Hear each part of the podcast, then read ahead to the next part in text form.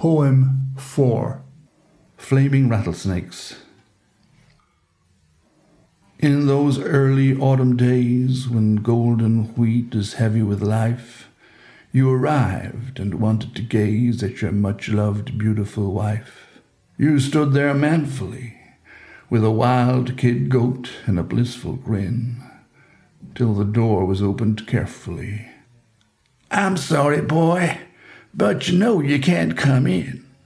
That voice had more to say as, hurt and all alone, you slowly drew your breath and looked around and heard in a distant way the firm but friendly tone. My girl was quite upset when you went to ground after losing your bet, and everybody thought you were gone for good.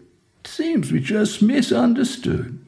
There might be a way to adjust the plan now that she's married to another man. Her little sister would be right for you.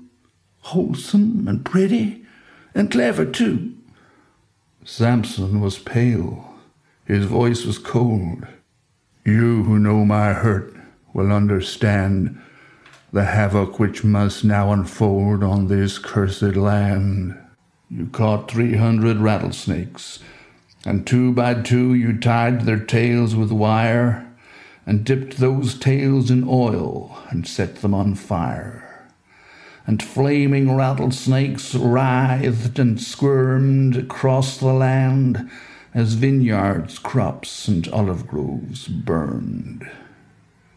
The Philistines knew how it all began that shameful day when your father in law from Timna town gave you a bride, then took her away.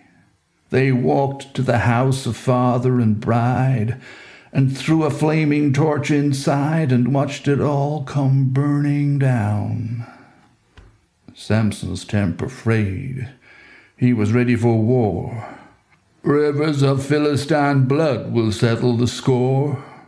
Through the menacing wave of your mighty hand, havoc came to the Philistine land to frighten, maim, and shock.